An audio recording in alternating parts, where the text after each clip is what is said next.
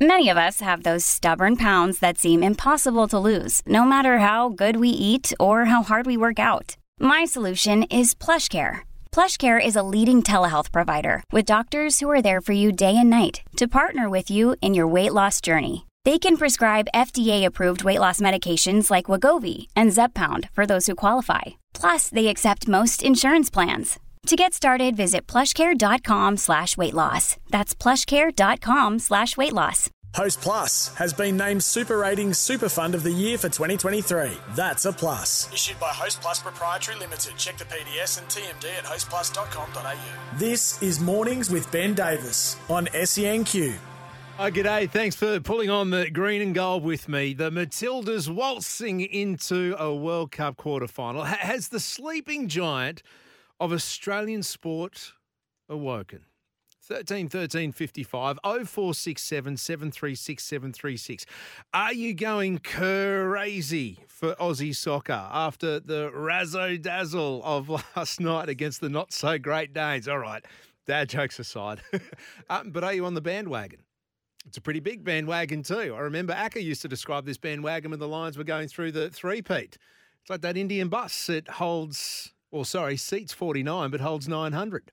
That's the bandwagon right now, the size of the Matildas. What about your kids or grandkids? And this is the serious side of it. What are your kids or grandkids? After watching the Matildas over the last 3 weeks, do they want to play soccer now? Have they said, sign me up, take me down to the local club? 13 13 55 0467 736 736. Are we witnessing the change of Australia's sporting landscape? I say no. I'll get into that a little later on. What was your biggest takeaway from last night? Can the Matildas go all the way? We can win without Sam Kerr. We can go real deep without Sam Kerr. I know she came on for a cameo. Does she start on Saturday night or Saturday evening? We know her calf's going to be fine. What other takeaways did you take from last night? 75,000 in Sydney on a school night. Geez, Aussies love an event. That's a good takeaway. And Denmark. I took away that they've got to have one of the worst national anthems ever. That was shocking. It was like going to a funeral. Anything else I missed? 13 13 55 to be part of Queensland Sport's biggest conversation. Coming up, you'll hear from the Matildas. Today they make their way back to base camp Brisbane. Training tomorrow. We just don't know where yet because nothing was booked. That's humble, isn't it? No presumptions. No, let's book something because we'll be playing on the weekend. I've got to book a field. It's probably going to be Cusack. We'll also hear from the voice of the game. What does Football Australia need to do to go kerching and cash in on the Matildas' success? Could they learn a lesson from rugby after the 2003 World Cup here? Money.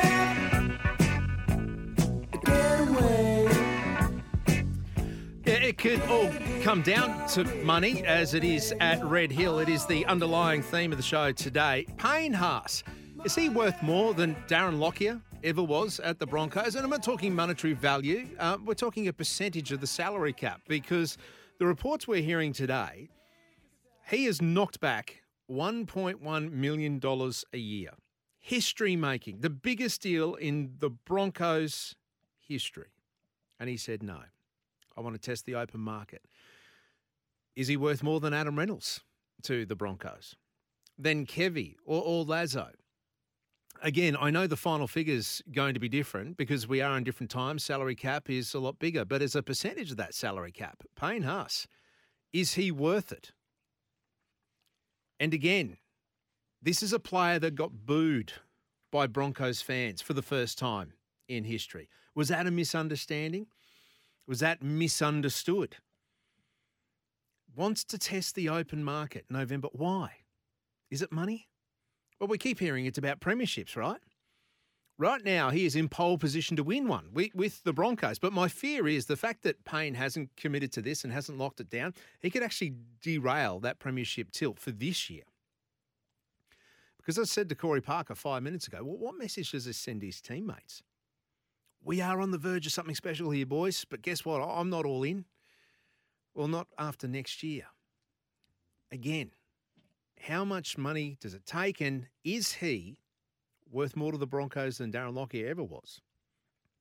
Something I'll put to Scott Sattler very shortly. Also, Monday briefings with Graham Annesley. Are they a waste of time or are you a fan? Do you want the explanation or would you rather not know what happened with those calls to your team over the weekend? 13-13-55.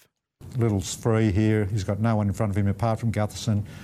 Clint comes across the top, throws his arms across on top of the ball, the other arm around the body. But the action of Clint in this, by raking the ball and dispossessing Little, means that the tackle count should have restarted and that should have been a try. I stand up here on a pretty regular basis and talk about how difficult it is to judge passes, and I don't think any logical observer or reasonable observer would look at that and say it's not a forward pass. So in our view, it's a forward pass. These things get missed, they're never acceptable. But we can't change them. They've taken place. The only way to stop those consequences, the only way to avoid having the arguments about consistency with the way the match officials deal with those, is for them not to happen. That was just a slice, and yes, we had to speed it up, but it is a bit like Benny Hill, isn't it? That's why we brought in the Benny Hill music every Monday morning. It's a comedy show, but again, if it wasn't so serious, it would be funny. Yeah, we got it wrong. But what happens? What changes? Does anything change? From a fan's point of view, do you want to know if the ref got it wrong? 13-13-55. Does Graham Annesley need to do his briefings or should he just keep it in-house? Should he just tell the coaches and give them a phone call, ring Wayne, ring Ricky, ring Brad Arthur, everyone who got absolutely caned by bad decisions on the weekend and say, sorry, boys, we got this one wrong. Not going to change anything. You're not going to get the 2 points back. We can't replay the game, but just to let you know that we know. We got it wrong and we're going to try and do better. I'm all for the transparency. I really am. And I do want to know if refs get it wrong, if the game has got it wrong. We're all humans. It's not about pointing blame as such because we do make mistakes. That's what humans do. But I want to find out from you today, Graham Annesley's Monday briefings. Are you a fan? Do you need them? Do you want them? Would you rather not know? Would you rather just talk about it amongst your mates and go, this is what happened. I reckon this, I reckon that. But when he comes out and tells you, yeah, we got it wrong or we got it right, do you need it? 13-13-55, 0467-736-736. Again, putting that to Scott Sattler. One thing I did miss was the memo about send-offs, but apparently there is no crackdown. Oh, no, not a crackdown. According to Graham Annesley, that was in part of his briefing. I reckon the teams missed the memo. I know I did, because those send-offs on the weekend, where the hell did they come from? What constitutes a send-off? When should it be used? I think that's something and you know what? I'll start putting a list together and probably compile it and send it to Graham Annesley because I'm confused. I thought I knew what a send-off was. I thought I knew, but now I'm not so sure after the weekend.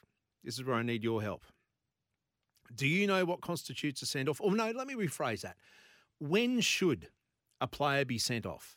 Give me the examples. We'll put them together because what we saw over the weekend, no way in hell should Moeaki Fotuaika have been sent off, Nathan Brown been sent off. No. Kennedy Sheridan from Parramatta in the NRLW, yes, she should have been sent off. That was a pile driver. That was WWE-type stuff coming into rugby league. That's when a send-off is warranted. But not Moeaki Fotuaika, no way. Or Nathan Brown. It's a collision sport. It's just part of footy, what happened there. Maybe, just maybe I could be comfortable. Oh, I'd have to wriggle around a bit for a 10 minutes in the bin for that, but not a send-off. No. Look, we're not all bitching and moaning today, which is good. We are going to celebrate some success. We will be coming into the Lions' Den. Yeah, they won the hardest road trip in the comp, Brisbane to Perth. It was a narrow win. It was a tight win. What does that mean coming into this weekend, Saturday, at the Gabba against the Adelaide Crows, who again are fighting for their season, just like the Dockers were on the weekend. So it's almost finals-like footy for Brisbane, or at least that's the way their opponents are attacking it. I'll take you inside the Lions and find out who will be back for this week and what the fallout and the review was like on the flight home from WA. I've got doubles to give away to this weekend's game, the Lions and the Crows. We've got the quiz. Are you a quiz whiz?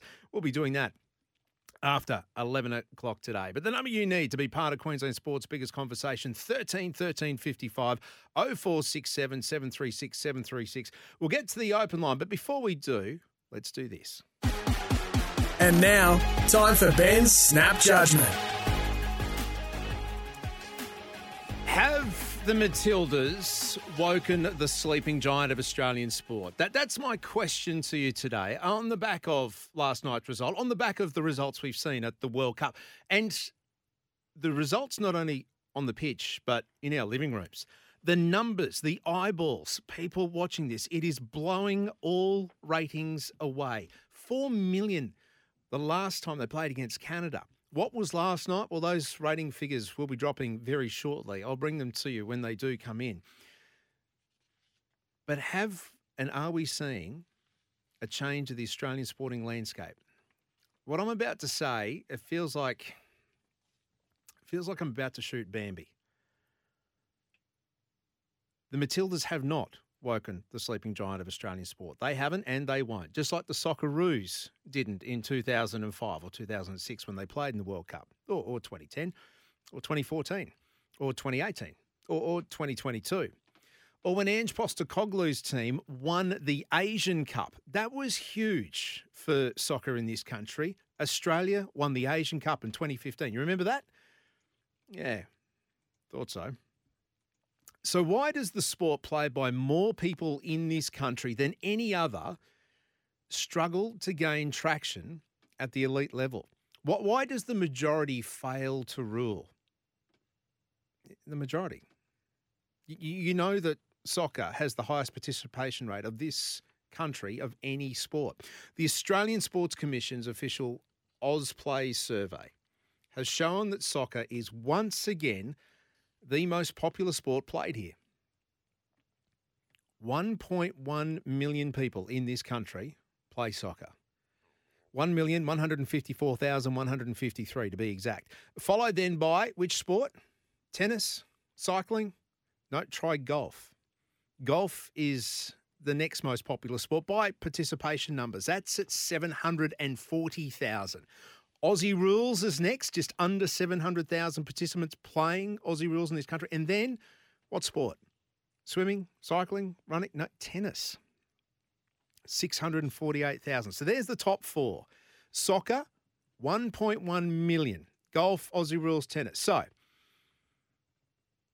you're not on your Pat Malone if you or your family are involved in soccer in this country. And it's you I'd especially love to hear from. On 13 13 55, why can't soccer get traction in this country? Or do you think the events of the last 3 weeks will change this? 3 weeks ago, Vince Rigari, who's been covering the round ball game for more than a decade, he wrote in the Brisbane Times, as a football nation, Australia ticks just about every box. We play it more than any other sport. Tick. We consume overseas content voraciously. Tick. We adore our biggest superstar, Sam Kerr, one of the highest profile athletes that we have, maybe the best since Cathy Freeman. Tick. Every time the national teams are playing for something big, they normally win, and we support them. Socceroos, Matildas. Tick, tick, tick. Hell, there's even an Aussie now coaching in the Premier League. In Ange we trust. It's ticking all the boxes. There was a chopper up at Matilda's training to see if Sam Kerr, which I can't remember the last time the TV stations did that. Maybe a grand final in the NRL. The chopper went up behind closed doors to see if the Melbourne Storm was. No, the Roosters, Cooper Cronk, was he training with his busted shoulder? It's ticking all the boxes, yet what? Why can't soccer in this country gain traction? Or has that changed the last 3 weeks? Your kids, your grandkids, in watching the Matildas, have they said, we want to play soccer now? Vince, in his article 3 weeks ago in the Brisbane Times, he goes on to give a quick dose of realism, as administered, in his words, by Dr. Postecoglou. Barely a ripple, said Ange, after the Socceroos won the Asian Cup in 2015. What about, what will this World Cup do for the sport? Don't know. said Ange. And why is this? This is the question I'll answer today. Is it because we're all-rounders? We love big events. We love to support all sports. I mean, a week and a half ago, we were infatuated by the Ashes. Now it's the World Cup. Basketball World Cup's at the end of this month. Rugby World Cup then kicks in. We'll be staying up and watching it, even though the Wallabies mightn't have much of a chance. We'll be staying up watching it. Then there's the NRL and AFL finals. We'll have a Cricket World Cup before the year is out. We're goldfish. We're fascinated by the next big shiny thing, but that's okay because we can support all sports. Is that why soccer is not gaining traction in this country? I mean, look at the World Cup last year with the Socceroos in Qatar. Whatever happened to the Grey Wiggle? He was front page news 8 months ago, 9 months ago. What then? Same thing happened to John Aloisi in 2005 after he kicked that penalty to launch us into the first World Cup in my lifetime. And at that time, and I may have shared this story with you before, that next day we went down to Broncos training because headlines on every morning breakfast show, in every newspaper, was the Socceroos. And the question was asked, has the sleeping giant of Australian sport awoken? 2005 this was. I remember Gordon Tallis, our Broncos training, said, no, this won't change a thing. Really, Gordy? Why? He said, we'll have a look at round. We're at Red Hill. We're at Fultra Road. We've got kids here at training. Families come down here all the time. We go sign autographs. They sign jerseys. They can touch us. They can feel us. We can take photos. They can touch us. They can feel us. They can see us on a daily basis. You're not seeing Harry Kuehl, Mark Viduka. Not seeing them on a daily basis. And that was the big issue. The biggest stars in soccer are playing in Europe in the middle of the night. If you're that dedicated to get up and watch the EPL or whatever league they might be playing in, wherever they are scattered around the world, at 2 a.m., 3 a.m., 4 a.m. in the morning, that's it. You can't get to touch your stars. That's why the sleeping giant remains in hibernation. What if they win it? Or what if they make the final? Does that change? Remember the Wallabies in 2003? Eddie Jones's team against England, Johnny Wilkinson and that field goal. We made a we made a World Cup final on our home soil. And what's happened to rugby since then? It's fallen off a cliff. Where are all the 8-year-olds, the 10-year-olds back in 2003, 20 years ago? Where are they now? Because they should have been inspired by the Wallabies, and they should be this generation of Wallabies who are absolutely knocking the door down in world rugby. But they're not. Why? Where did it all go so wrong? Can Football Australia learn from the mistakes that rugby made? What are those mistakes? Is it at the grassroots level? Is it at the elite level? Is it because they decided to get a quick sugar hit and take an offer from a rival TV network and now get stuck behind a paywall? Stand for Rugby or Optus Sport or Paramount for the A-League and football, soccer.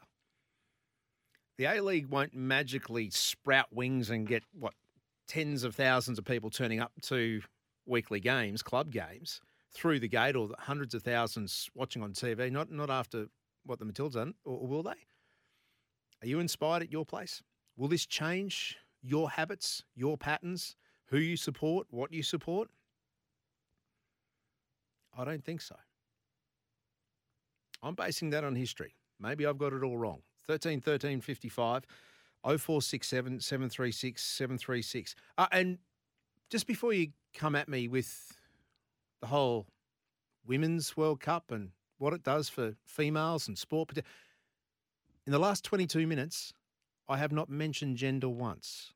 Host Plus has been named Super Ratings Super Fund of the Year for 2023. That's a plus. Issued by Host Plus Proprietary Limited. Check the PDS and TMD at hostplus.com.au. This is Mornings with Ben Davis on SENQ. Oh, no. Taken there by Crichton, and Crichton is away. It's a foot race, the pursuit is on. It's Crichton versus Munster versus Cherry Evans. He's got open passes. Cherry Evans cuts across, and they does a Scott Sattler impersonation. What a tackle. Well, we don't have to do a Scott Sattler impersonation like DCE. No, we've got the real thing on the air right now. The host of Sports Day, Sats, good morning to you. I said to Sam, I said, get the tackle out for Sats. And that's the one he got out. So.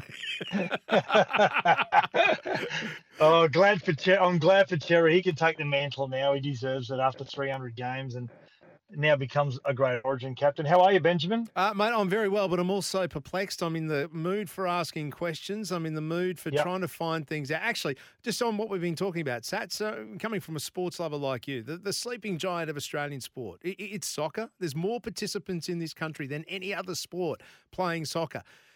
Has that sleeping giant awoken now because of the Matildas and a home World Cup?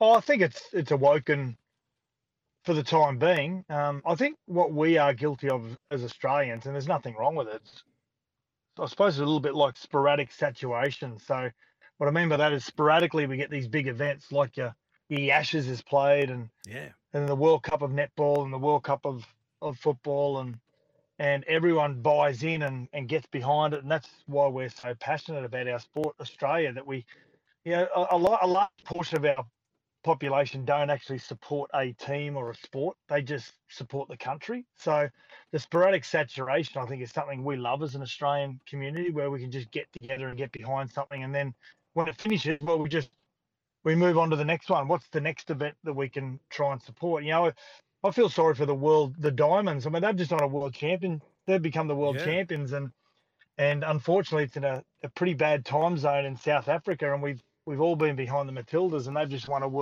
world championship, a World Cup. So, I think sporadic saturation is what we love as Australians, Benny. And then I don't think it is awoken, because I think what you touched on was when you said you saw Gordon Tallis down at Red Hill. I think that it's the nail on the head, because it seems though that AFL and rugby league players are tangible, because the best players in those sports, especially AFL, it's the only country that's played in, but. Yeah. The best players in those sports are here. And even with cricket as well, they're here and you can reach out and you can touch them. They're so tangible. But I look at players like Sam Kerr and you feel as though that they're not real, because we haven't really heard her do any interviews over the last 3 weeks. Yeah. And we love her from afar and what she does with the EPL over in England. But we don't feel as though she's real, because we actually can't reach out and see whether she's real and see her in our community. So I think that's why rugby league and AFL and cricket has been so attractable to the Australian sporting fan, because you can just rock up at any given stadium or training facility and go and watch them train and get a photo and get an autograph, whatever it may be. Whereas the best players in soccer, football, have to go overseas to play. Yeah, and the same. You could insert basketball there, where our best players are playing in the NBA or overseas leagues as well. I'm sure there's a host of sports that delves into. Mate, I reckon you may have nailed it there. Now, nail me this: Monday briefings with Graham Annesley. Fan, love it. Not? Oh yeah, love it. Why? I love it. I mean, it feels pretty empty if you're a club that's on the receiving end of a pretty bad call. Yeah. But what I do like about it is that for so many years, there has been something that has gone wrong with the game. There could be a decision on the field, whatever it may be. And in years gone by, everyone in the NRL has gone and hidden their offices and no one's been held accountable for it. And no one's been willing to be accountable for it. But I like that Graham Annesley's willing to put the flak jacket on and turn up every Monday, and we all look for someone to blame. We don't know who to blame, but we're looking for someone to blame. And everyone's saying, referees should have to do a post-match press conference as well. I don't think that's the answer. But Graham Annesley, I've got to say, I take my hat off to a man who's willing to go out there in front of the rugby league media and the rugby league community and say, you know what, as a game, we've got some things wrong. But I think we've got to also understand that when you talk about rugby league, there's so many moving parts. No one is ever going to be perfect. And I know technology should make us closer to being perfect, and it has brought us closer to being as perfect as possible, but it's never going to be 100% foolproof. But I like the briefings. I like the behind some of the decisions, because quite frankly, we all think we know the game back to front, but when actually you read the interpretations, Benny, we actually sometimes get it wrong. And most oftentimes we get it wrong. And it takes someone like Graham Annesley, who has been a great student of the game for many, many years as an official and administrator, to say, hey, no, the actual interpretation says yes, this, but it may not be right sometimes, but this is what the interpretation says. So I don't mind it. I'm a fan of it. Sats, it's almost that age-old question, and insert whatever subject you like here. Do you want to know? Do you want to know why something went wrong? Because even though you can't change it, even though we can't take it back, even though it will change nothing, do you want to know? And I think as humans, we do. We do want to know the answer for whatever it is. Why did our relationship break down? God, this has taken me back to a teenager and in my 20s. I know I can't change anything, but why? Why are you breaking up with me? It's almost like that every Monday. You want to know, yet you know there's nothing you can do to change it. Speaking of changing things, Payne Haas, him knocking back this offer as an extension from the Broncos and wanting to test the open market, does that change things for his team and teammates? No, because every player knows that this is not only a passion, rugby league, but it's also a job. And everyone understands that if you're going to go in the open market, that you've got to be a player that's willing to be able to shut it out. You've got to have the maturity, the psychological maturity to be able to shut that out. And I don't know Payne well enough to know whether he can shut that out. He seems to be able to shut it out. Yeah. But as a player, you tend to understand. And everyone seems to think that at training, everyone's talking about it. Everyone's talking about it training. No one talks about it. No, but everyone just gets on with training. But isn't that the thing, Sats? They mightn't be talking about it, but damn right they'll be thinking about it. I reckon you can go into any workplace in the country, and if something like this is happening, it might not be with pay packet, but it might be with someone getting a promotion over someone else. You mightn't be talking about it, but you'll be thinking about it. My thing with it is the biggest deal ever put on the table to a Broncos player, and he goes, "No, I reckon I could do better." And better where? Better how? More money? Does he want to go to a different club? They're the questions I'm asking myself if I'm a Broncos player. Why? What can you get for $1.3 million that you can't get for $1.1 million in life? I don't know. I'm looking at it purely from Payne Haas's perspective. Now, I hate it when players say, well, not really the players, but their managers say he wants to go to a club to win a premiership. Well, you should be the player at that club that you're at that changes the legacy of your involvement at that club and win a premiership while you're there. Don't go to a club and try and stockpile clubs that are always playing top four. So they've got a great window at the moment, the Brisbane Broncos, for the next 4 or 5 years, I think, to win a comp. Yeah. But you want to win it as soon as possible. But with Payne, there's so many options open to him, Benny, and I can see why his manager is doing it. One, I think what I would assume is really important to him is that wherever his mother's going to be incarcerated, he would want to be close to from a visitation point of view. So that would be one thing. And then the next thing is, well, Rugby union will be interested in him. So he needs to let the season play out there and see whether that's a potential option. Because if they're throwing around figures like 1.6 for Joseph Suaalii, well, yeah, there's a chance that Payne Haas, who would be an amazing number 8 in rugby, does he get the same sort of money? Or if the Brisbane Broncos do win a comp this year, there's the possibility for him to say, well, I've won a comp now. Now I'm just going to go and chase an extra $200,000, $250,000 somewhere else. Or if we don't win a comp at the Brisbane Broncos, come the first weekend of October, if they make it, well, I want to stay here and try and play with these guys and change that legacy. So, there's so many options that are open to Payne Haas because he is a major commodity and he's got the ability just to play the market at the moment in both codes. So it doesn't surprise me, and I would have been surprised if he would have signed it, to be quite honest, Benny. But if I'm the Broncos, we don't know what conversations he's having behind closed doors with the manager. He may be saying, listen, there's no sweat. Don't worry about it. We just need to get the season played out, or they're laying like crocodiles. And if they are, well, as a Bronco official, I'd be a little bit concerned. Really good points, Sats. Really good points. Before I let you go, do you know what constitutes a send-off now? I'm confused. No, I don't. I don't. I'm a little bit concerned that from all reports, the NRL didn't send a mandate to each of the clubs to say, hey, listen, we know we've been giving 10 minutes, but now we're going to start sending players off. Now, the response from the NRL is you just got to lower your target. And I do agree with that. The one question I always ask, Benny, if someone is sent off is or thin-binned is, did you have another option? Could have you bent your back and just got underneath the ball? Because the game has actually built a bit of a rod for their own back here, Benny. They don't reward good technique like your Jake Trbojevich's. They don't reward those low tackles anymore. So why tackle low? So unfortunately, they build a bit of a rod for their own back here, the NRL. How they change that now is by sending people off. And unfortunately, it's hurting sides that go down to 12 men. I just feel as though that we're going probably too far right. Until we start rewarding really good technique, Benny, we're going to continue to get players tackling up around the ball and the shoulders. Well said, mate. Well said. And then we start waving the big stick at the wrong end. Sats, we'll catch you tonight on Sports Day. Cannot wait with that with you and the Rat. Appreciate your time this morning, 13:13:55. The Titans, they've got a double header next week. That's right, when they're back at home. The NRL Panthers, the NRLW v. the Roosters. Grab your tickets today. Host Plus has been named Super Ratings Super Fund of the Year for 2023. That's a plus. Issued by Host Plus Proprietary Limited. Check the PDS and TMD at hostplus.com.au. This is Mornings with Ben Davis on SENQ.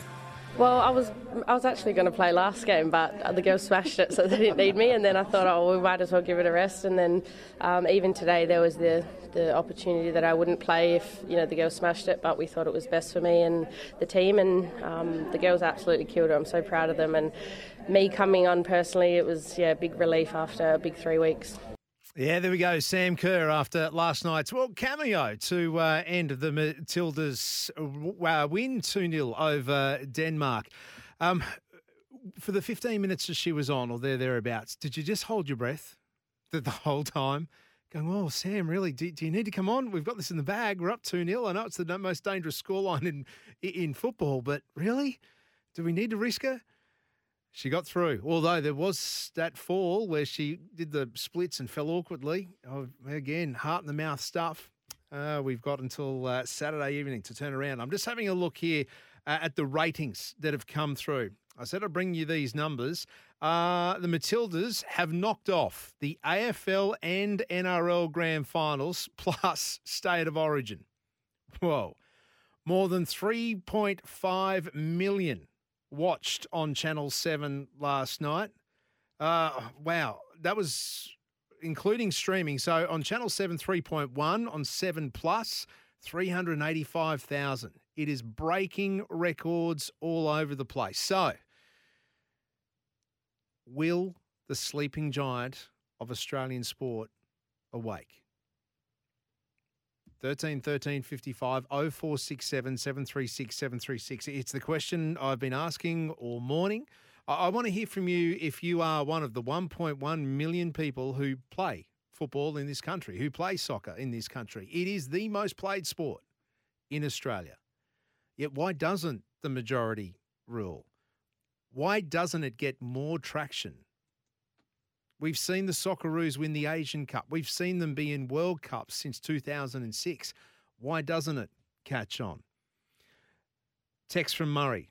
He said, Ben, there's a hint of truth in Gordon Tallis' words. While the other codes, say league and AFL, bask in a protected cocoon week in and week out, they still remain the superior product, with the stars being here and not being the best in what they do, playing overseas and plying their trade there.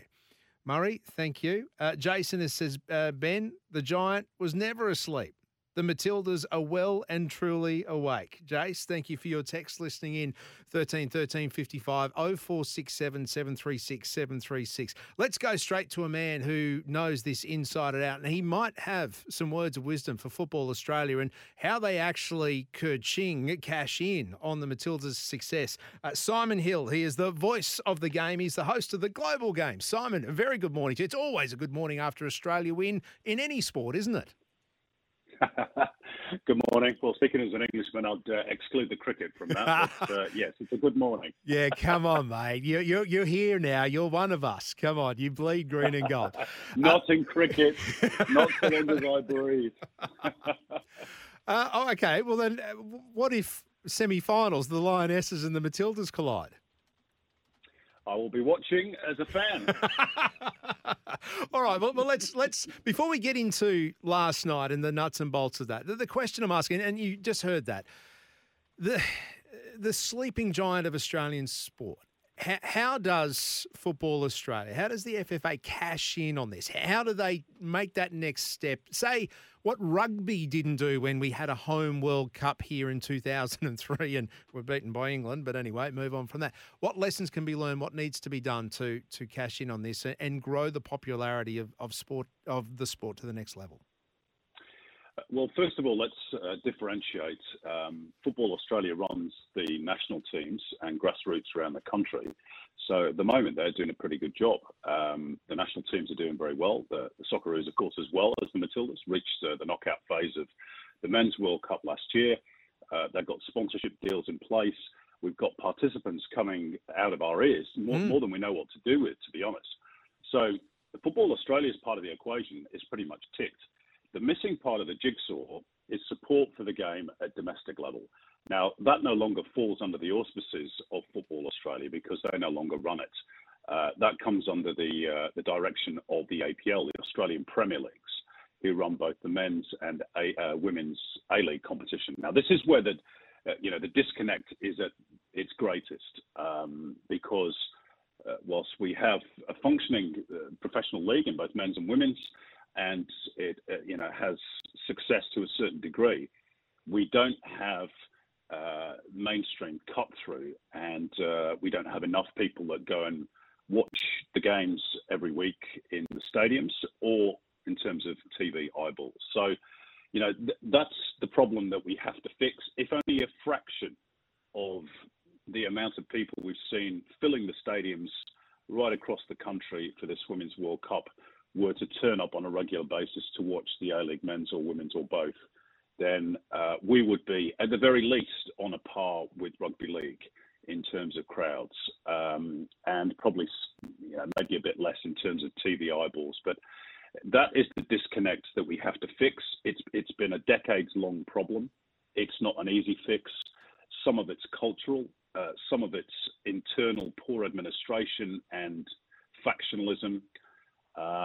And some of it is, the media, to be honest, and that's not a crack at the media generally. It's the fact that, the big companies, particularly News Corp, invest their money these days exclusively in, rugby league, in Aussie rules, cricket, and they own 60, 70% of the mainstream media. So, of course, they're going to promote those sports. So we lose out in that regard. Obviously, the Women's World Cup is too big for them to ignore, so it's getting a lot of traction at the moment. But the big question is, once the circus leaves town, which it will do in a week or two's time, what is the longer-term legacy of this competition for our sport? And I've argued that I have concerns that once it stops, and we saw this with the Asian Cup in 2015, Australia won the competition, Ange Postecoglou and all of that, and they were the nation's darlings, and our crowds and ratings dropped off a cliff 2 weeks afterwards when the A-League started. So that's what we have to guard against. What the solutions are, that's for better brains than mine, but it's a thorny problem, and hopefully this time they've got some solutions in place. Well, Simon, I think you've just cut my next question off at the knees, but you've been around the game so long, and you've just mentioned the problems and the issues, the hurdles they face. If you were in charge of the APL, what would be your first mission? What would be the first thing you could do to rectify, or at least get it on the right track of getting those crowds, of getting eyeballs on the TV screens? Well, look, I mean, I would hope, and it's entirely possible they've done this, of course, that throughout the course of this Women's World Cup, they are looking at ways of piggybacking on not only the Matildas' success, but as I've said, the huge crowds around the country. Now, Let's take one country as an example. When Colombia played Germany, a lot of people, wrote publicly, wow, listen to the atmosphere in this place. It was phenomenal. 40,000 inside the stadium in Sydney, I think it was.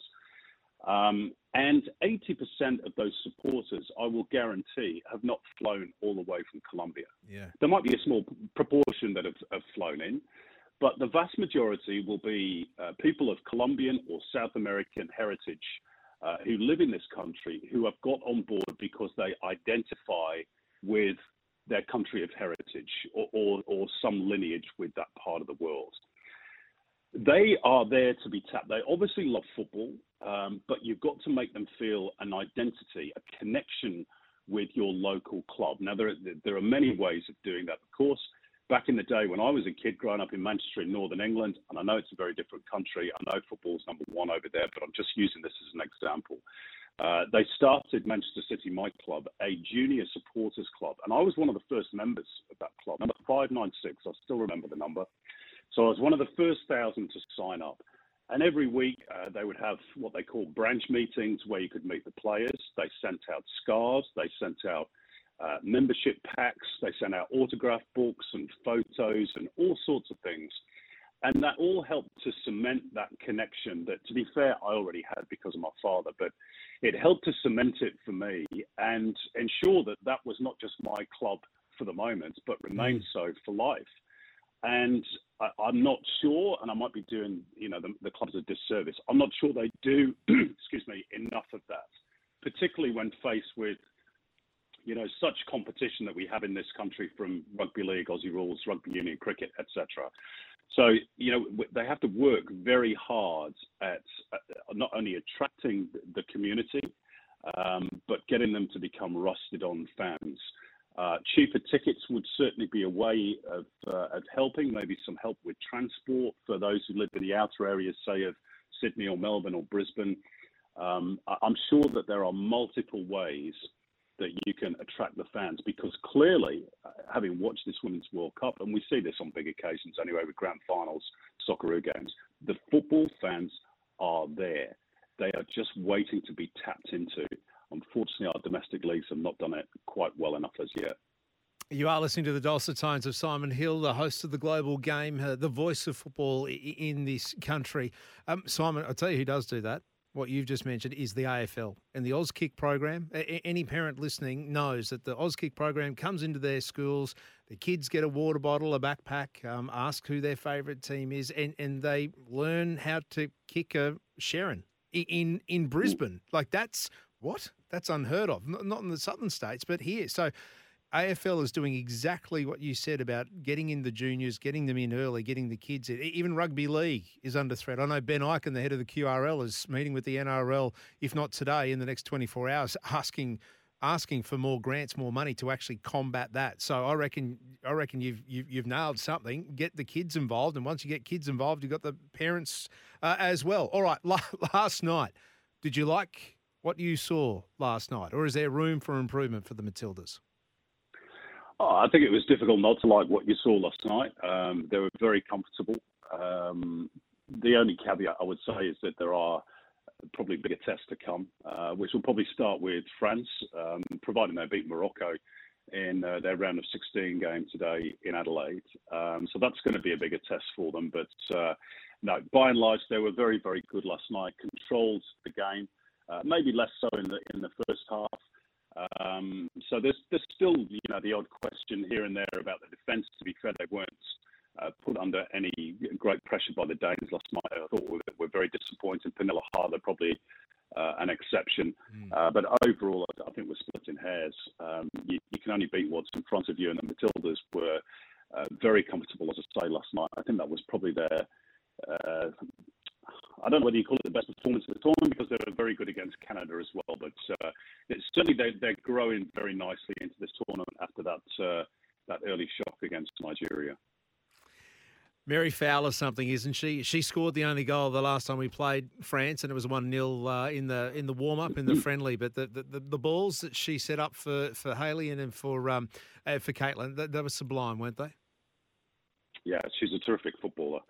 And in many ways, and I'll, probably heresy for saying this, but You know, she offers something a little bit different to Sam Kerr, and probably suits the way Matildas play, because she can drop off that front line and, you know, pick the ball up from the midfielders or the defenders.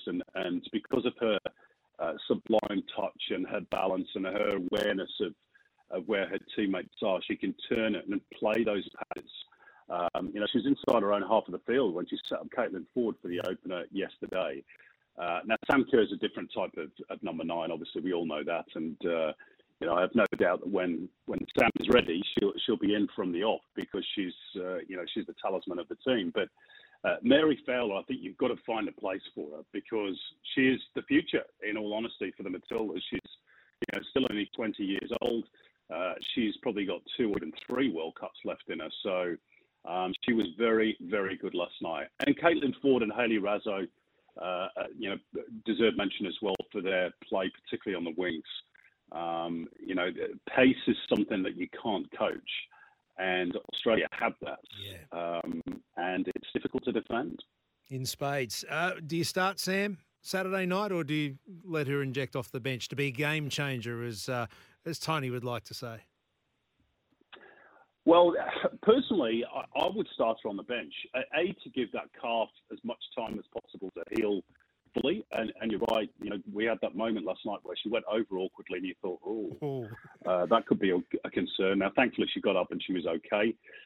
But sometimes you can, you know, re-injure yourself. It's good that she got some minutes in her legs last night. But they played so well with Mary Fowler as that number nine or false nine, whatever you want to call it.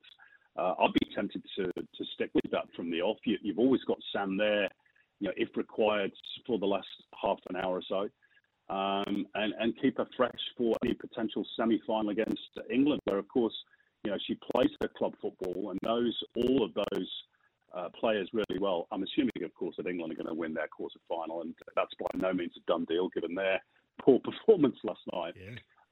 But if it is Australia or England in the semis, then you know, Sam Kerr would be looking at that one thinking, yeah, that's you know, that's the game I want to be involved in, because I know those players. Either way, it is great to be talking about green and gold success, and it is something that we are, as a nation, so proud of. It doesn't matter the team or the sport. It's right now, it is the Matildas. We will be cheering them on Saturday. Simon, thank you. Looking forward to hearing from you before the tournament is out as well. I appreciate your words of wisdom.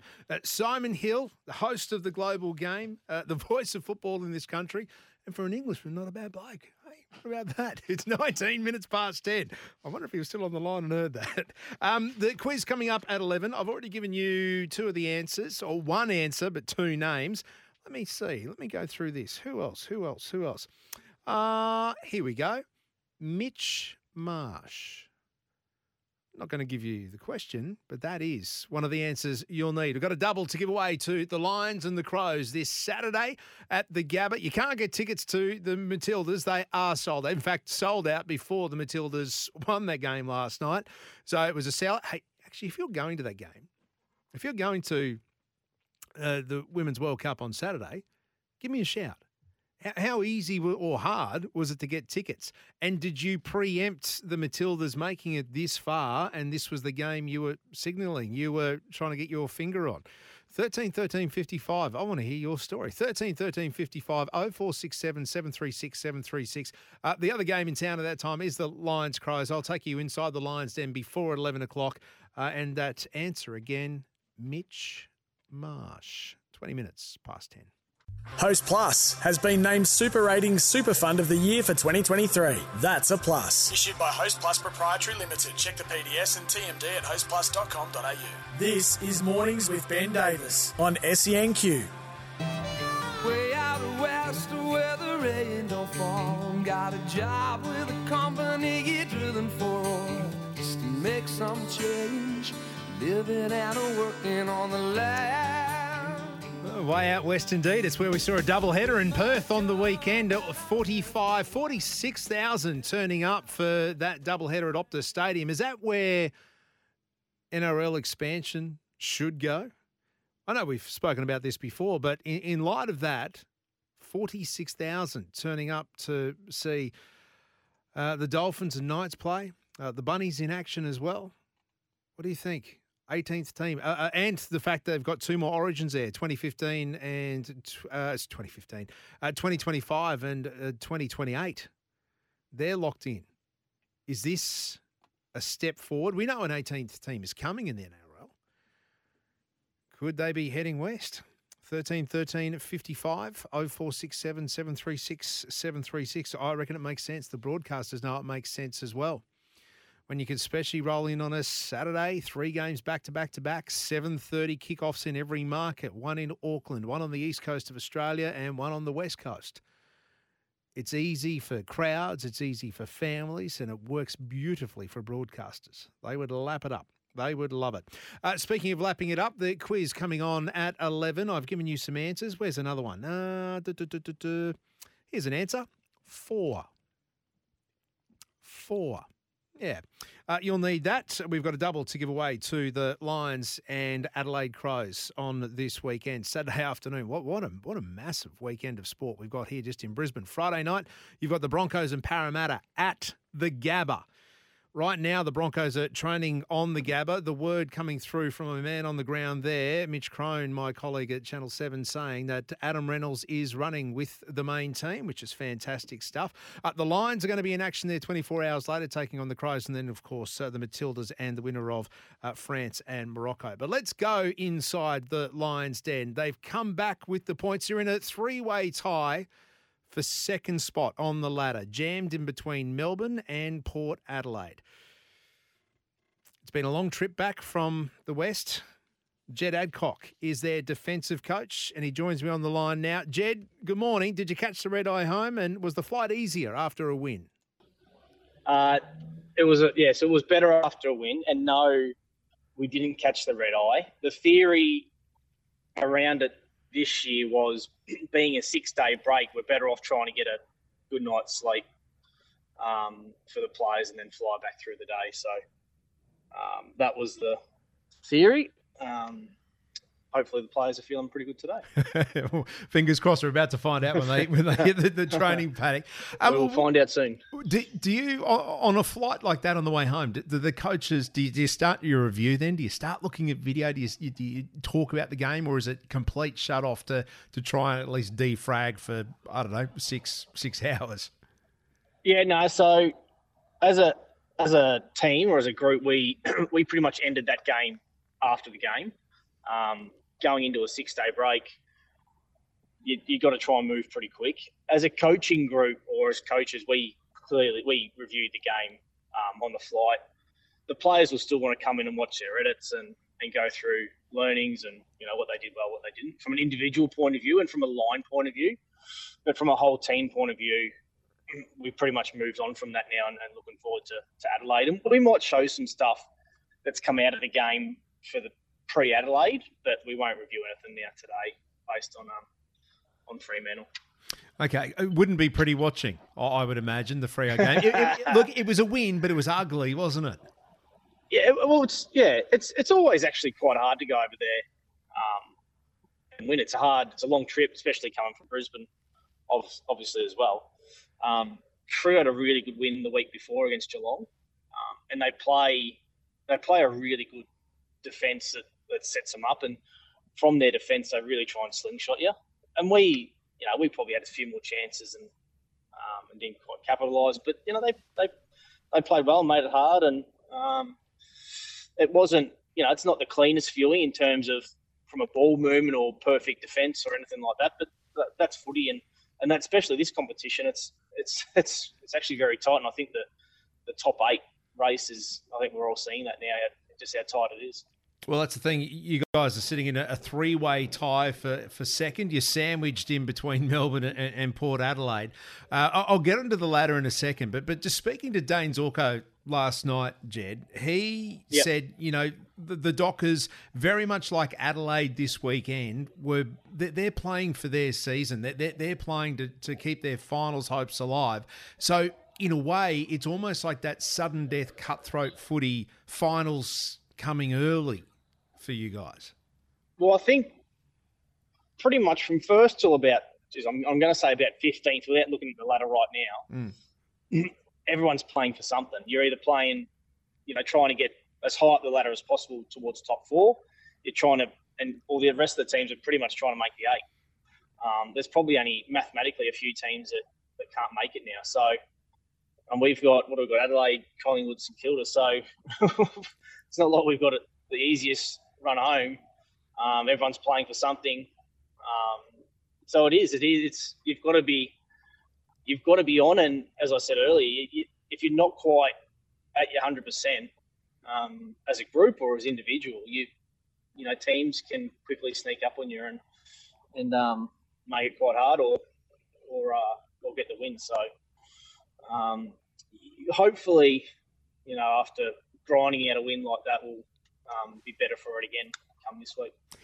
We are inside the Lions' Den with Jed Adcock, the defensive coach, and he's got to be pretty happy because his defensive unit owns the best defence in the comp. Over the last 2 weeks, it's been under pressure, but they responded against Fremantle. Now Adelaide, they did a job on you just before the bye, Jed. How much do you look into that game, and how much will you be taking out of that to what happens here at the Gabba Saturday afternoon? Yeah, if we actually go back to the game against Adelaide, and I'm sure you're watching it too, Benny, like we based on how the game was played in numbers, we should have probably won the game. In terms of if you're looking at it that way, we actually felt like we played quite well. We just didn't capitalise on our inside 50s. We felt like we set the ground up defensively really well. We won territory. We got inside 50 enough times, and we just couldn't score. Might be based on a bit of our entry or based on how they defended. But we will definitely look at that because teams don't generally change too much what they're trying to do.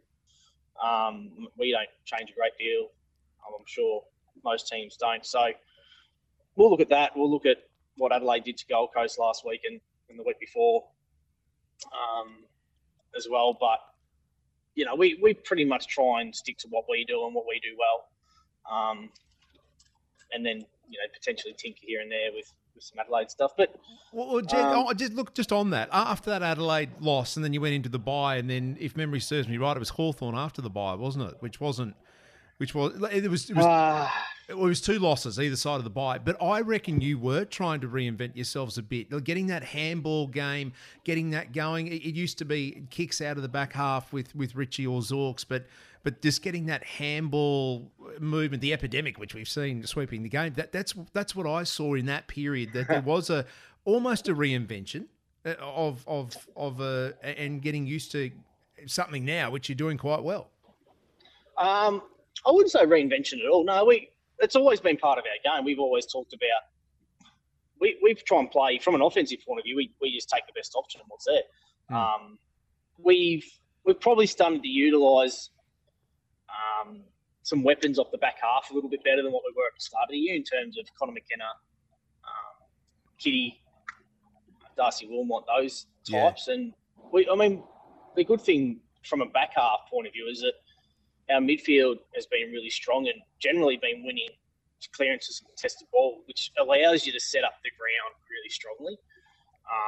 And even from that, if they're winning the ball, it allows you to start get a little bit of overlap and handball and that. But we don't coach really the players to let's try and handball the ball more or kick the ball more or anything like that. We're more on trying to create enough options that allows them to do either.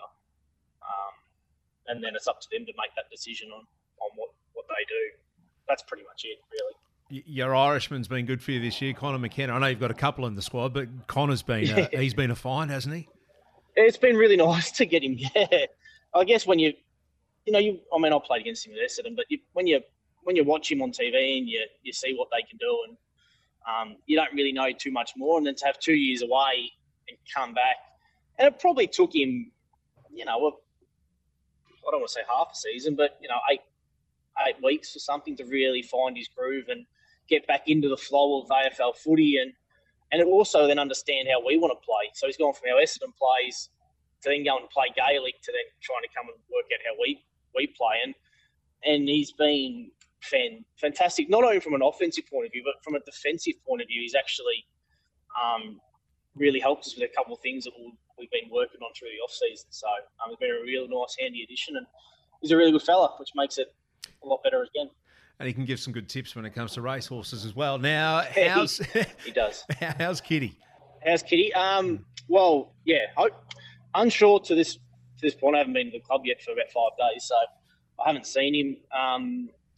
We're pretty much just waiting for it to all settle down, and we're hoping today he might be able to do a bit of training. If he can do a bit of training today, then fingers crossed for the weekend he might be ready to go. What was the injury, Jed? I mean, he got a ball kicked into his eye, didn't he? Yeah, so before that he got poked in the eye, and then he got the ball to the eye. So he just had a bit of swelling and blood in the eye that you need to settle.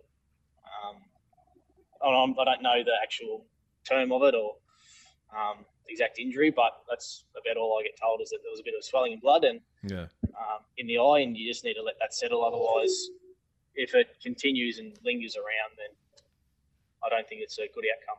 No, exactly. You can't be playing Russian roulette with your side. No. What about the Big O? Is he due back this week? Once again, unsure. Haven't been in the club, all the way in the club now. So, yeah, maybe. Yeah, so he's just that ankle that he rolled. So, we'll definitely find out. If we have this conversation tomorrow, I'll have a lot more answers for you. Well, come on the show tomorrow. We'll do it then. No. Yeah. So even in an hour's time, I might have more info for you. But I don't know. We feel like we got, with 40 there, we've got a really good player in 40 anyway. So if Oscar's ready to go, he's ready to go. If not, 40's more than capable of doing the job again. Well, mate, it's going to be an absolute belter Saturday afternoon. I know there is another game on in town at that time across the river at Suncorp Stadium, with the Matildas now booking their quarter final. But that's all right. We can have a double celebration. We love it. Yeah, well, you can't. Like, Brisbane's a big town. You can't go to both, so you can't all fit into Suncorp. You all can't fit into Gabba, so I'm sure there's enough tickets to go around for everyone. Well said, mate. We got tickets to give away too. That's a very good cue. No, Jed, perfect. I'll let you get to training and answer some of those questions. But send me a text if you find out, all right? I will do, yeah. Thanks, Benny. Thanks for your time, mate. Cheers. Cheers, mate. Host Plus has been named Super Ratings Super Fund of the Year for 2023. That's a plus. Issued by Host Plus Proprietary Limited. Check the PDS and TMD at hostplus.com.au. This is Mornings with Ben Davis on SENQ.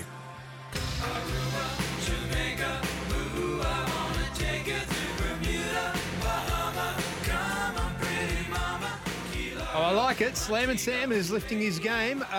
Jamaica and Colombia tonight in the World Cup round of 16, and then the match straight after. That's at 6 o'clock tonight, and then at 8:30 our time, at 9 o'clock in Adelaide. Have I got that time right? Yeah, 8:30 our time. We have the French team up against Morocco, and they will decide who Australia plays Saturday at Suncorp. Well, no, we can't call it Suncorp Stadium, can we? Lang Park, Brisbane Stadium. That is in the Women's World Cup. Speaking of which, it was our getting question to this. Ten questions, one winner. Time for Morning's Quiz Whiz. And now here's our very cheap version of Tony Barber, Benny Davis. It gets funnier every week, doesn't it? Yeah, exactly. The 10 questions, we've made them a lot easier than last week, considering the quiz went for about 27 minutes last week. Quick game's a good game, but remember, if you're one of the first 5 callers through, you will get a second chance to ring back and try and be at the end of it. Or you never know. Remember, we had the clean sweep? That was early on. The questions are a little easier. John is on the line. He had the trigger finger ready to go. He punched in the numbers. I reckon he's got it locked in his phone. John, very good morning to you. It's always a great morning after an Australian win. It doesn't matter what sport we're talking about, isn't it? Absolutely, Ben. I couldn't agree more. All right. Well, we're talking about the Matildas and the win here last night. Can you name me one of the goal scorers for the Matildas against Denmark? Caitlin Ford. Caitlin Ford, yes. Nutmeg was a good goal too, wasn't it? And Mary Fowler set it up, that pace, that speed. Ripper. Hey, we just heard from the Lions Den. We heard from Jed Adcock. Question number 2, John. Which Lions rookie recently suffered a season-ending knee injury? Will Power. Oh, no. No, John. I reckon you know the answer, but that was not it. He was close, but he does get a second chance to come back at me. Let's go to Ipswich. Chris, morning to you. Morning, Benny. How you going, mate? Mate, all the better from hearing from you. Brisbane Lions rookie, knee injury, season ender. Who was it? No, I'm going to have to pass, Benny. That's something, mate. Oh. Throw it out there. Have a guess. Rising star. Hume McCluggage. No, it wasn't Hume McCluggage. No, Chris, but don't worry. You get a second chance. I thought we were making it easier this week. All right. The question is, which Brisbane Lions rookie recently suffered a season-ending knee injury? What was it? Against Geelong too, I think. Douglas, good morning. G'day, mate. Mate, where do we find you this fine Tuesday? Well, I'm in Anley, but I'm actually just going to Sunnybank for some great Asian food. Oh, good man. Yum cha? If you've ever been to Sunnybank, you know what I'm talking about. Yeah, brilliant stuff. Great. And coming here lunchtime, I love it. All right, mate, answer me this one. The Brisbane Lions rookie recently suffered a season-ending knee injury. He was going so well in his first year. I wouldn't have a clue, actually. Let me just think of a name. I can't even think of a name to throw out. I'm going to have to let it go. Young gun, flying? No? Yeah, no, I don't know him. Yeah, all right. Second. Let's just go second. Is there a second player? Oh, no, there's no second, but hey, that's a good guess. Hey, Doug, before you jump in and get that yum chart, give us a call back because you were only the third caller through, so still get a second bite at it. All right, let's head across the range. Justin, on the Darling Downs, it's good to hear from you, mate. There you go, Benny. Very well. Have you got the answer to this one? It's question number 2. Oh, yeah, mate. Lions supporter through and through. And it's a travesty, but, yeah, Will Ashcroft, buddy. Will Ashcroft, indeed. Sadly, we do not get to see him run around pilfering balls and that We're hair flying. Him. Yeah, we are, aren't we? We are. I know. Prince Charming. Prince Charming. I like that. I haven't heard that one. All right, question number 3. The Diamonds, our netball team, they won their 12th World Cup in South Africa yesterday morning. Who did they beat? England, mate.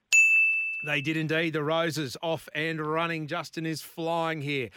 Brisbane Broncos. They haven't played finals for a while. When was the last time they made it to September? When was the last final series they played in? Oh, this one's going to be a guess. Oh, mate, I'm going to have to say, I think about 2016. No, not 2016, but Justin, you do get a second bite at that. All right, let's go to our fifth caller standing by. Jans, good morning. Morning, how you going? Mate, very well, very well. Can you remember the last time the Broncos played in the finals? Because that's the question. What year was it? 2014. No, not 2014. Remember, they played the Cowboys in the grand final 2015. So it hasn't been that long. I know it seems like a long time for Broncos fans, but it hasn't been that long. Dennis is at Bray Park. G'day, Dennis. Thank you, mate. The Broncos, when did they last play finals? 2019. They did indeed. 2019. Brilliant. Dennis, we are on our way. Question number 5. Who was just appointed the new captain of Australia's T20 men's cricket side? Mitch Marsh. Mitch Marsh indeed. What about that? Has there been a better comeback and bigger comeback in Australian sport? 4 years ago, he left the Ashes saying the entire country hates me. Now he's won a World Cup, he scored a century in an Ashes, and he's been named captain of Australia. Mitch Marsh, take a bow.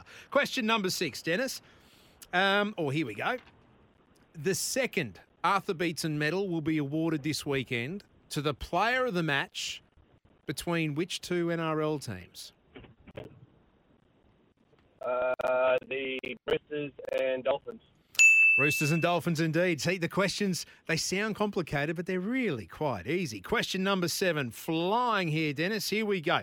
Who captained the Wallabies in their Bledisloe Cup? It was a tight loss, wasn't it, against the All Blacks on the weekend? But who was the captain for Australia? Kate McDermott. Queensland boy, we love it. It was our fourth captain of the Wallabies in four tests. So here we go.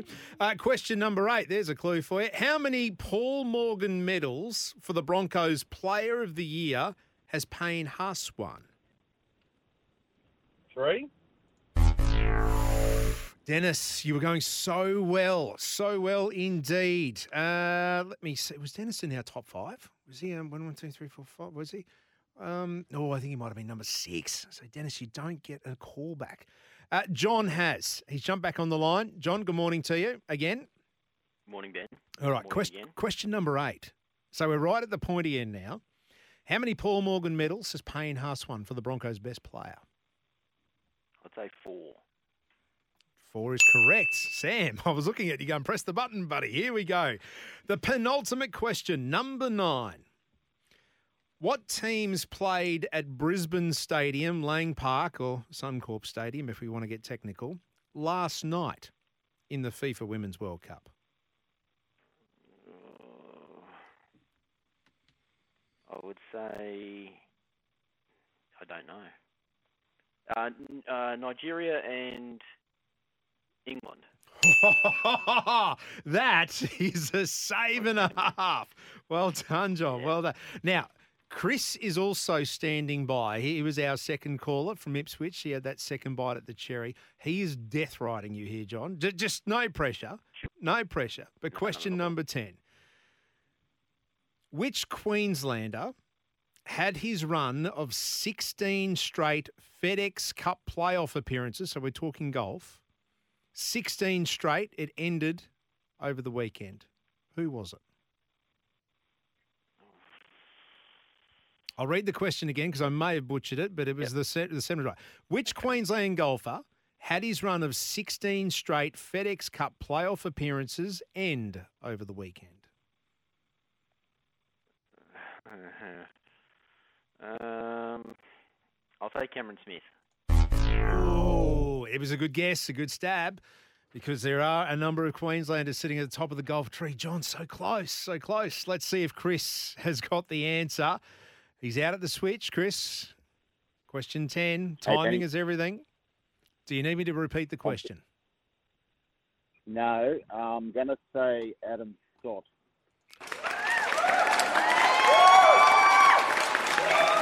Adam Scott, indeed, 16 straight FedEx Cup playoffs. That's an amazing record, but sadly it came to an end over the weekend of the Wyndham Championship. So, Chris, congratulations. Mate, you are off to the Lions this Saturday afternoon, 4:30 at the Gabba against Adelaide. It's a team that have already beaten them once this year, and they will be playing for their finals live. So it's going to be a hell of a match, and you can probably watch the Matildas on your phone as well, stream it on 7+. So well done, mate. Chris, I'm going to send you back to the Hoff. He's going to get your details. A double coming his way to the Lions. And Adelaide Crows, I was just on the phone during the news break to my colleagues in Adelaide to see how they are training and how they're aiming up. Isaac Rankin. For those playing at home, especially those on the Gold Coast, I know it hurts every time you hear his name, but he's been out with a hamstring for the last couple of weeks. But he is back running and is on track to play the Lions this Saturday. Not such a good thing. It's good to get big names through and get some bums on seats through the gate. But Isaac Rankin, he did a number on us. I think he kicked 3 goals from memory. I'll have to check that. But, yes, never good when you're up against an attacking forward like that, and Brisbane may have to contend with him Saturday afternoon. We are bang on 11:15. A quick break. We'll go around the grounds to see how they have been training, but we'll also be talking some Matildas from someone who's been there and done it before as a Matilda. That next. Host Plus has been named Super Ratings Super Fund of the Year for 2023. That's a plus. Issued by Host Plus Proprietary Limited. Check the PDS and TMD at hostplus.com.au. This is Mornings with Ben Davis on SENQ. Beat Sutherland. Beat Sutherland.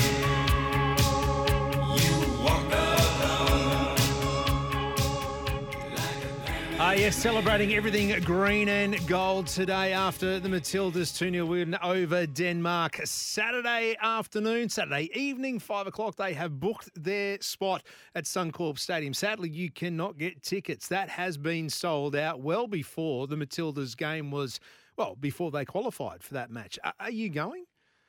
Did you look at the draw and work out if the Matildas finish top of the ladder and keep progressing, this is where they'll play? Is that why you got tickets? Or have you just jumped on board to be part of one of the biggest events, if not the biggest event that we've seen in this country since the Sydney 2000 Olympics?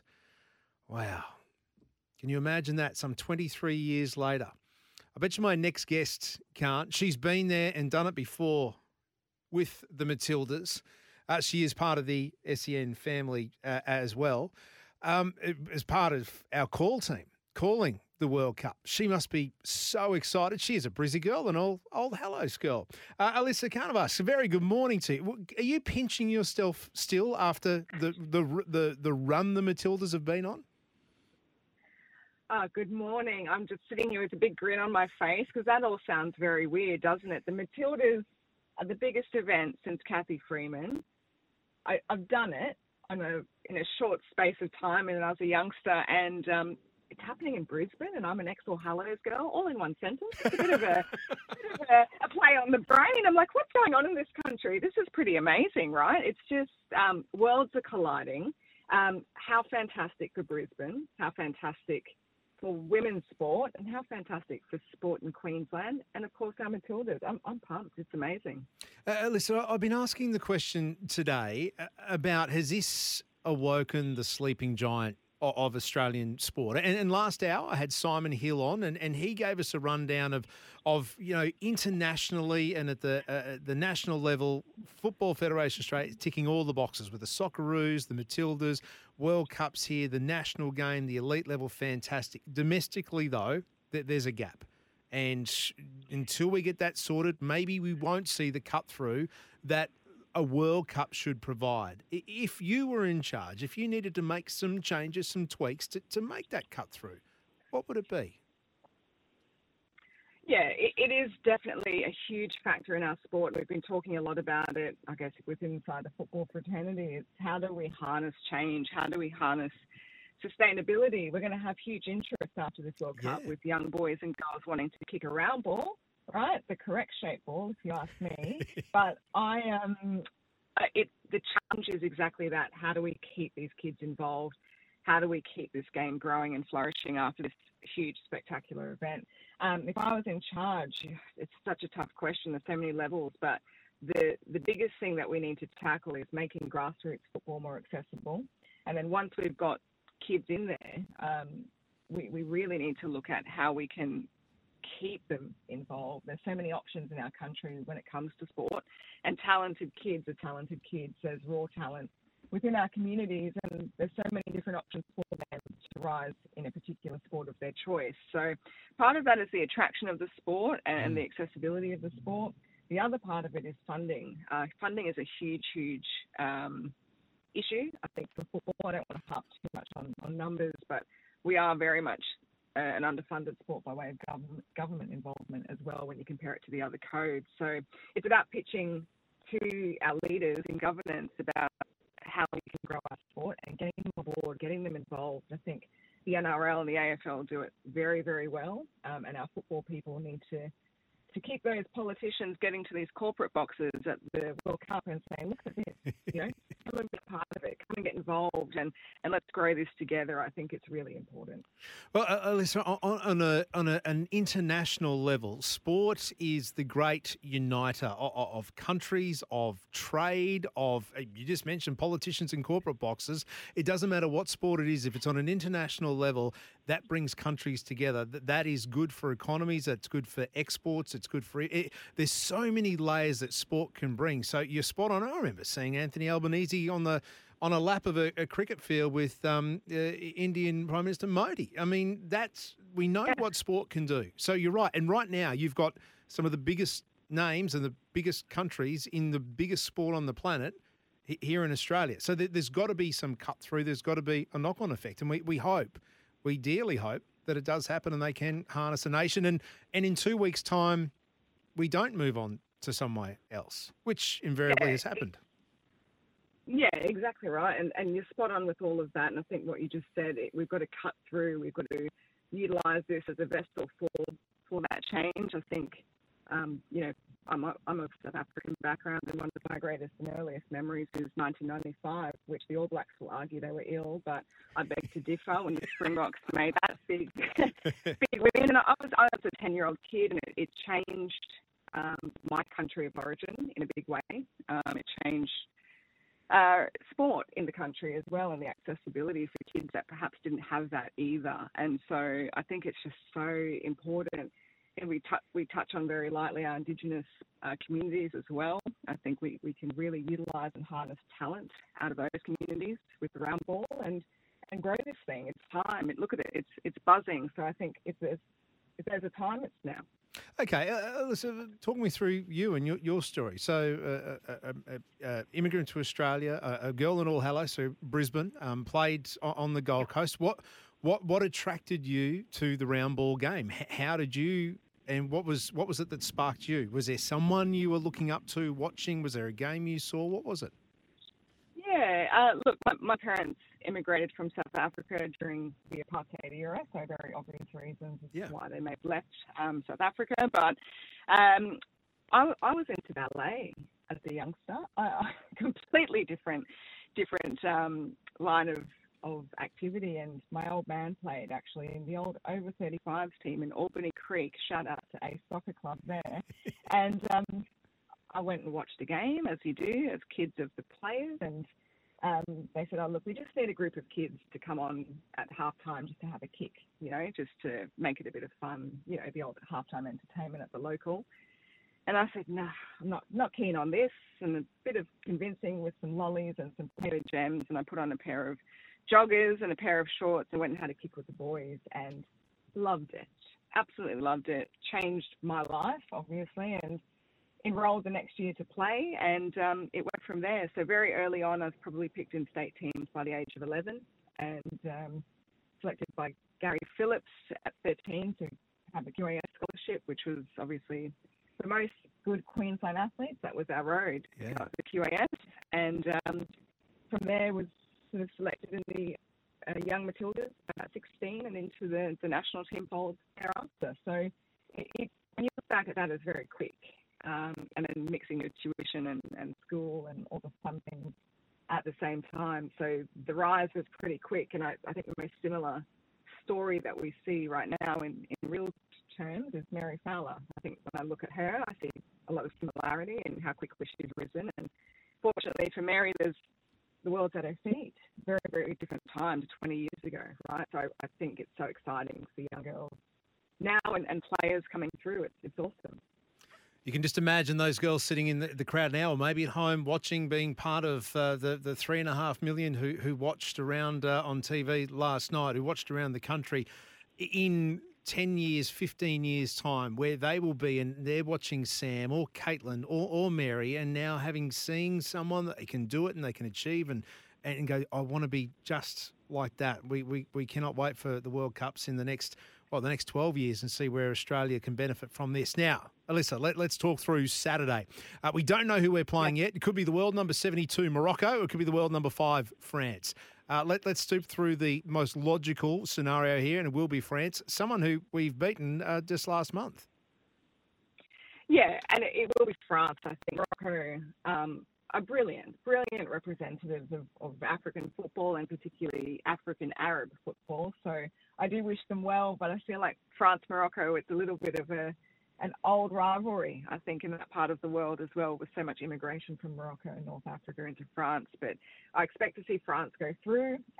We did beat them in our last send-off match at Marvel down here in Melbourne. And look, I think we've got the mental one-up on the French, but they're a team that have built really beautifully into this competition. I think the change for France came at Suncorp, actually, against Brazil. I think that's where they definitely found their change, and their tempo just lifted a little bit, and, of course, their confidence through their captain, Wendy Renard, as well. So different outfit, I think, that we'll meet on Saturday should they get through, should they beat Morocco, and I think we'll have our work cut out for us. And for both teams, Suncorp Stadium has just been a really fantastic pitch with some really fantastic results for them as well. Matilda's last match against Nigeria, not so much, but I think they'll be looking to make it a little bit better. But the French, having played on Suncorp, also familiar now and on a bit of a roll like our Matildas, so it'll be a huge encounter. What you saw from what we all saw from Sam Kerr last night, enough to convince you that she's right, the calf's good, she's ready to roll. Should she start on Saturday? Yeah, look, she looked better than I expected her to be, just in terms of her movement. She could see she probably wasn't as mobile in certain elements as we'd expect, but, you know, she's had 3 weeks on the sidelines, maybe a little bit of warming up in that sense to come back into the match and find her feet again, which won't take long for Sam at all. But I actually would keep her on the bench. I know that's a really, really big call. I would keep her as an impact player off the bench. I think our front three at the moment are working really well. And the link up with Fowler and Katrina Gorry, and I thought Kyra Cooney-Cross was excellent last night as well. That's all going really smoothly. I'd be reluctant to disrupt that at the moment. I would actually let it stay as is and bring Sam off the bench, because that, to me, against France is more of a threat than the French working her out early in the match. Hey, that's a really good insight. Really good insight. And you know what? If it ain't broke, don't fix it. We love it. And Mary Fowler wasn't there when we played at Suncorp in Brisbane the last time, so she could be the difference as well. Hey, Alyssa, thank you so much for your time. Great to talk to an former Brisbane girl. You know what I mean. I know. And we look forward to hearing your dulcet tones on SEN's coverage of the Women's World Cup, part of our commentary team. It is now coming up to 11:33 on a Tuesday. Hasn't time flown? Vanessa standing by with a new. Hey, true blue, don't say you've gone. Say you've knocked off for a smoke out, and you'll be back later on. Hey, true blue. I see the CEO of Football Australia, Mr. Johnson, is up for a media doorstop, as we call it in the business, in about an hour's time. I reckon the second question to him should be, John Williamson, have you phoned him? Will he be at Suncorp Stadium playing not only Waltzing Matilda, but True Blue? That'd be the way to go, wouldn't it? I reckon that would be just the duck's guts when it comes to getting the crowd in, getting the atmosphere, but also getting us involved and the Matildas is part of. I know they are ingrained at the moment, but just to keep them ingrained in our psyche. Getting Waltzing Matilda playing before, I know that was True Blue, you could play the full set if you really wanted to. But James Johnson, when he talks today, someone should ask him, have you got John Williamson on speed dial? And if not, why not? Get him to Suncorp Stadium on Saturday. At 5 o'clock, that game kicks off. The coverage on Channel 7 from 4. That's right. It will be moving 7 News, which in the world of media, when you're moving your news times, you know it's you don't do it lightly, and it's a big deal. So, yes, that game will be live and on the on Channel 7, on the main channel. I mean, we know we've got the Lions playing as well at the same time across the river at the Gabba, and the night before you're going to have the Broncos playing Parramatta. Exactly. Let's hope there's no more send-offs. We're going to go around the grounds very shortly and get the lowdown on how the Broncos were training. There was an issue around Reece Walsh and also Adam Reynolds. Was he up and running? We'll find out very shortly. But I did promise you this at the top of the hour. Matty on text, he's out at Raceview and he's come off the long run, pushed off the back fence.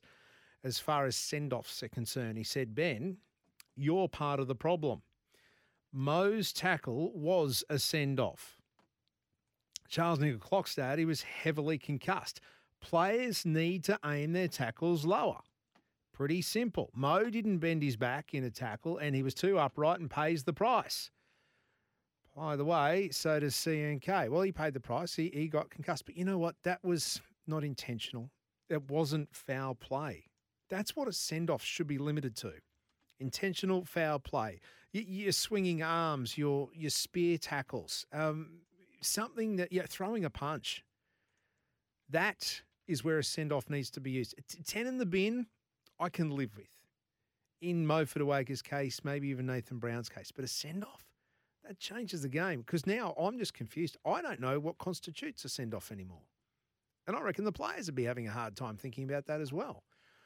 13 13 55, 0467 736 736. Oh, Justin's back on the line. Hello, Justin. Morning to you again. How you going, mate? Very well. Yeah, no, I just want to comment. I totally agree with you getting Johnny Williamson up, you know, for the game on the weekend.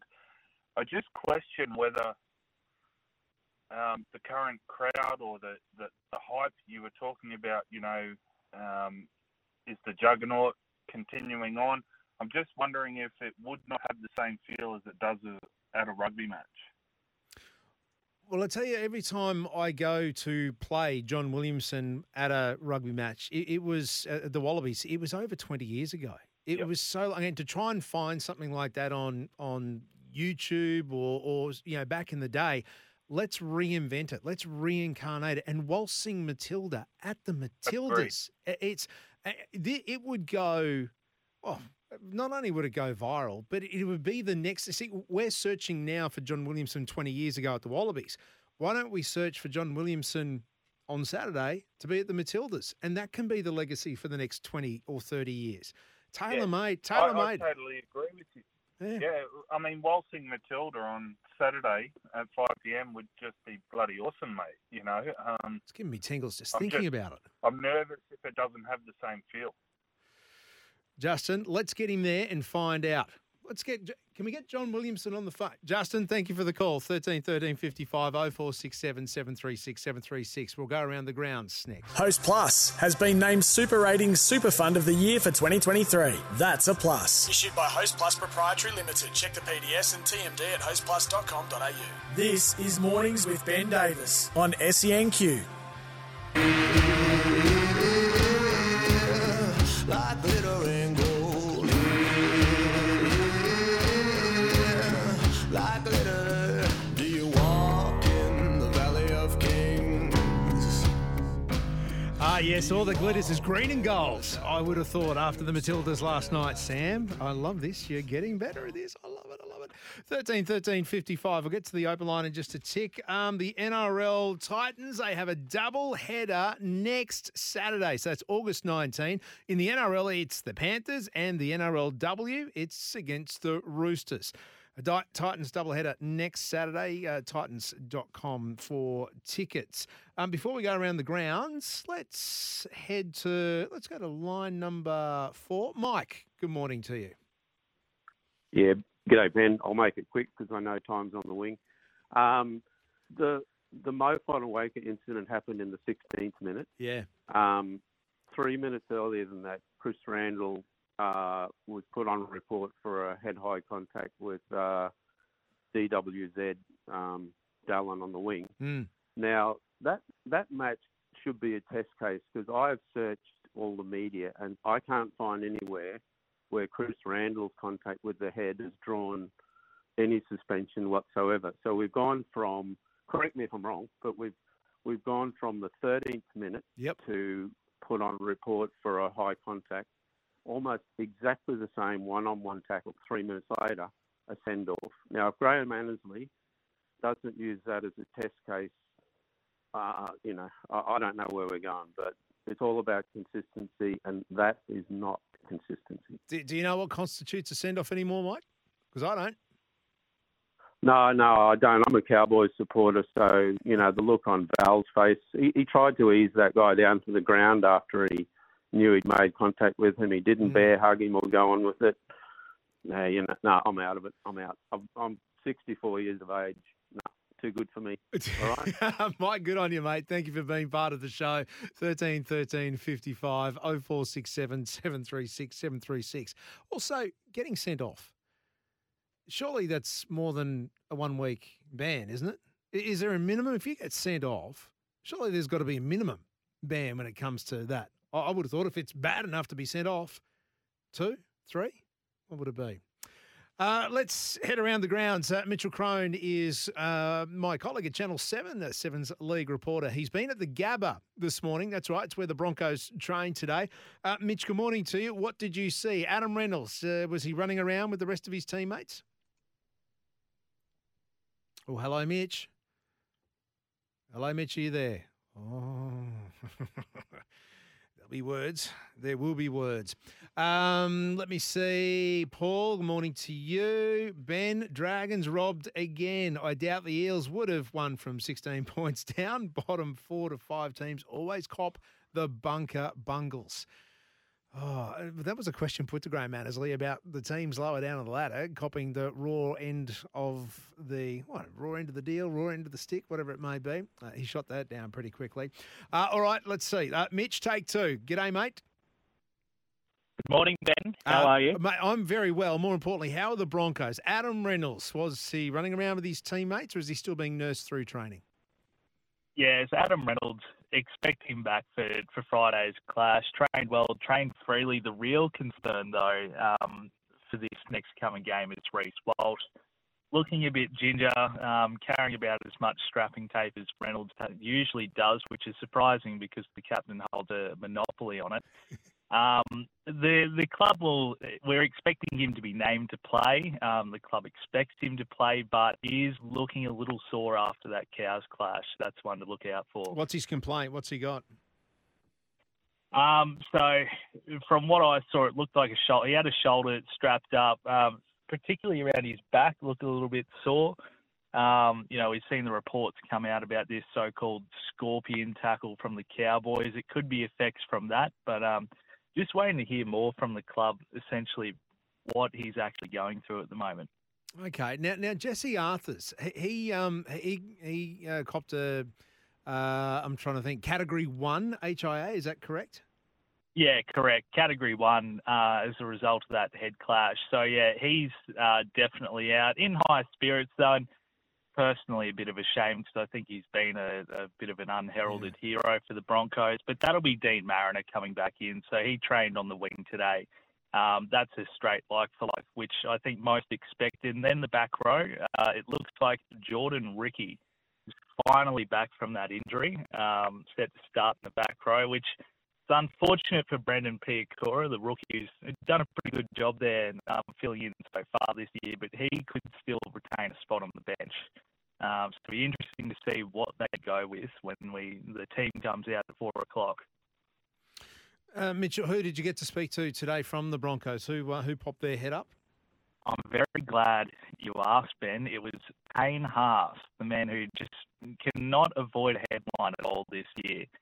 And of course, plenty of questions around his contract, his future, reports over the past couple of days. And even Kevy Walters going on radio the other day saying a deal will be done within a matter of weeks. Well, that seems to be premature now. Haas was reluctant to talk about what the status is of those negotiations. I bet he was. As you can imagine.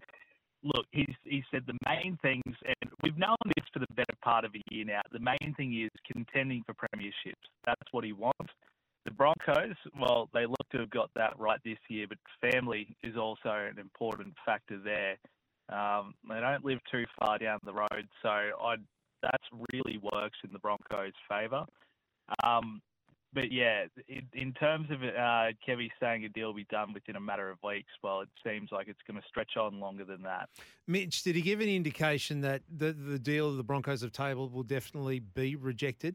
He is definitely going to go to November 1 and test himself in the open market or perhaps even wait for rival codes to come in with offers?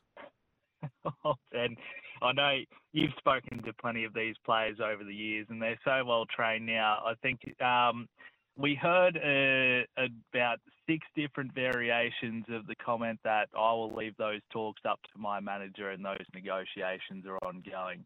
So no real clear indicator of where he's looking. But the only thing I take from it is that there's no done deal. It's still ongoing. And in essence of that, it means that those rival offers are still going to come. Mitch, we look forward to your story tonight. 7 News at 6, Mitchell Crone, who's been down at the Broncos training session at the Gabba ahead of Friday night's game against Parramatta. Speaking of done deal, not yet, but I'm hearing very, very soon, Will Brown in the world of supercars could be leaving Erebus and signing with Triple Eight Racing as a replacement for Shane Van Gisbergen next year. This is moving quite quickly, is my understanding, and the fact that Shane Van Gisbergen looks set to sail for the United States next year and NASCAR, they are looking for a replacement. Shane Van Gisbergen, as we know, is the best in the business, but Will Brown... and I'm pretty sure he is from the Darling Downs or Toowoomba, that region. I'll clarify that for you, but I am hearing through my contacts that Triple Eight Racing and Will Brown are very close to doing a deal. It may even happen today. If not, it will happen fairly soon. So watch this space. Will Brown linked with a switch to Triple Eight Racing to replace Shane Van Gisbergen. If he heads stateside, which is pretty much all the noise he's been making, saying, yeah, going back to NASCAR, that deal could be done as early as today. We're 7 away from midday. Host Plus has been named Super Ratings Super Fund of the Year for 2023. That's a plus. Issued by Host Plus Proprietary Limited. Check the PDS and TMD at hostplus.com.au. This is Mornings with Ben Davis on SENQ. Well, Dak, here's the deal. I'm the best there is, plain and simple. I mean, I wake up in the morning, I piss excellence, and nobody can hang with my stuff. I'm just a big, hairy American winning machine. If you ain't first, you're last. If you ain't first, you're last. Well, there we go. Shane Van Gisbergen racing trucks in the States this week. I know Will Brown has a contract with Erebus until the end of 24, but then so does Shane Van Gisbergen with Triple Eight. So we watch this space. Download the SEN app because you will be able to find all the World Cup matches there, especially tonight. We've got the final rounds or the final games in the round of 16. Jamaica and Colombia live from Melbourne, and then after that, France and Morocco coming to you from Hindmarsh Stadium in Adelaide. The winner of that match, they take on the Matildas this Saturday. It's been a big 3 hours. We'll do it again tomorrow. Thanks for your company. I'm going to hand it over to Jimmy Smith. That's right. That's what happens at this time of the day. Mal Meninga on tomorrow. And we have put calls into John Williamson to see if he's up for waltzing Matildas at the Matildas. Catch you tomorrow from 9.